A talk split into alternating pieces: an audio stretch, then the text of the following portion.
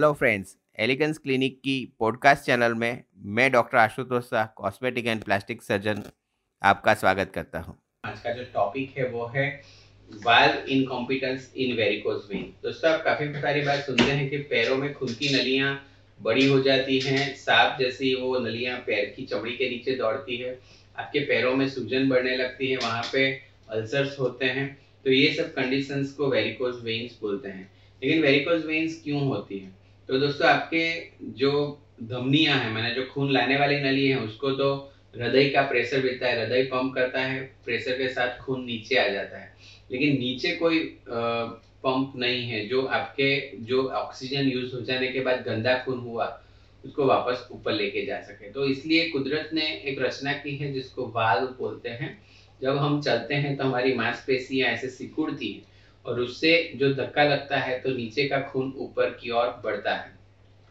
जब ये खून ऊपर की ओर बढ़ता है तो धरती माने पृथ्वी जो है उसको वापस नीचे की ओर, कुछ भी चीज़ को नीचे की ओर खींचती है।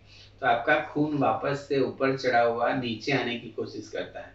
तो यहाँ पे कुदरत ने क्या कमाल की है कि आपकी जो वेन्स हैं, धमनी में ऐसे कोई वाल्व्स नहीं होते हैं, लेकिन जब आपकी वेन्स हैं उसके अंदर कुदरत ने वाल्व रखे हुए माने आपका खून अगर ऐसे ऊपर जा रहा है तो अंदर एक ऐसे वाल्व रहता है, जो खाली ऊपर की ओर ऐसे खुलता है, लेकिन जब खून नीचे आने की कोशिश करता है तो वो वाल्व बंद हो जाता है।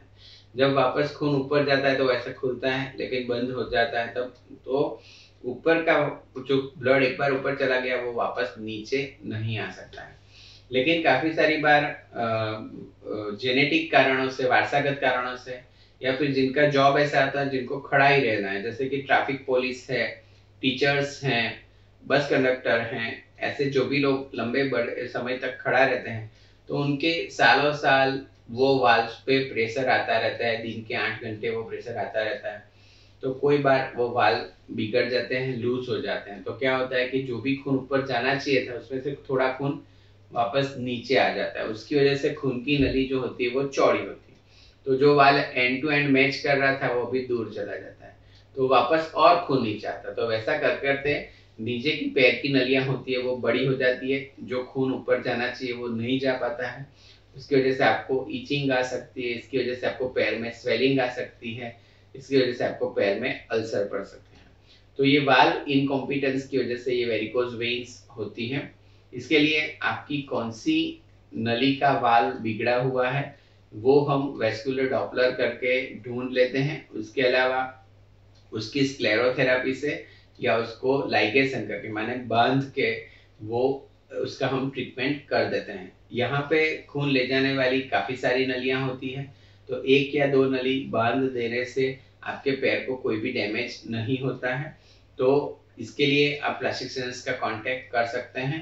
प्लास्टिक सर्जन आपको विनस डॉपलर तपास करवाते हैं और उससे फाइंड आउट करते हैं कि आपकी कौन सी नलियाँ बिगड़ी हुई है और उसका ट्रीटमेंट आपको करके दे सकते हैं। अगर आपको ये पॉडकास्ट अच्छा लगा तो आप इसे लाइक करें और फॉलो करें और हमें कांटेक्ट करने के लिए nine eight seven nine five four six eight zero five ये नंबर पे आप कॉल कर सकते हैं।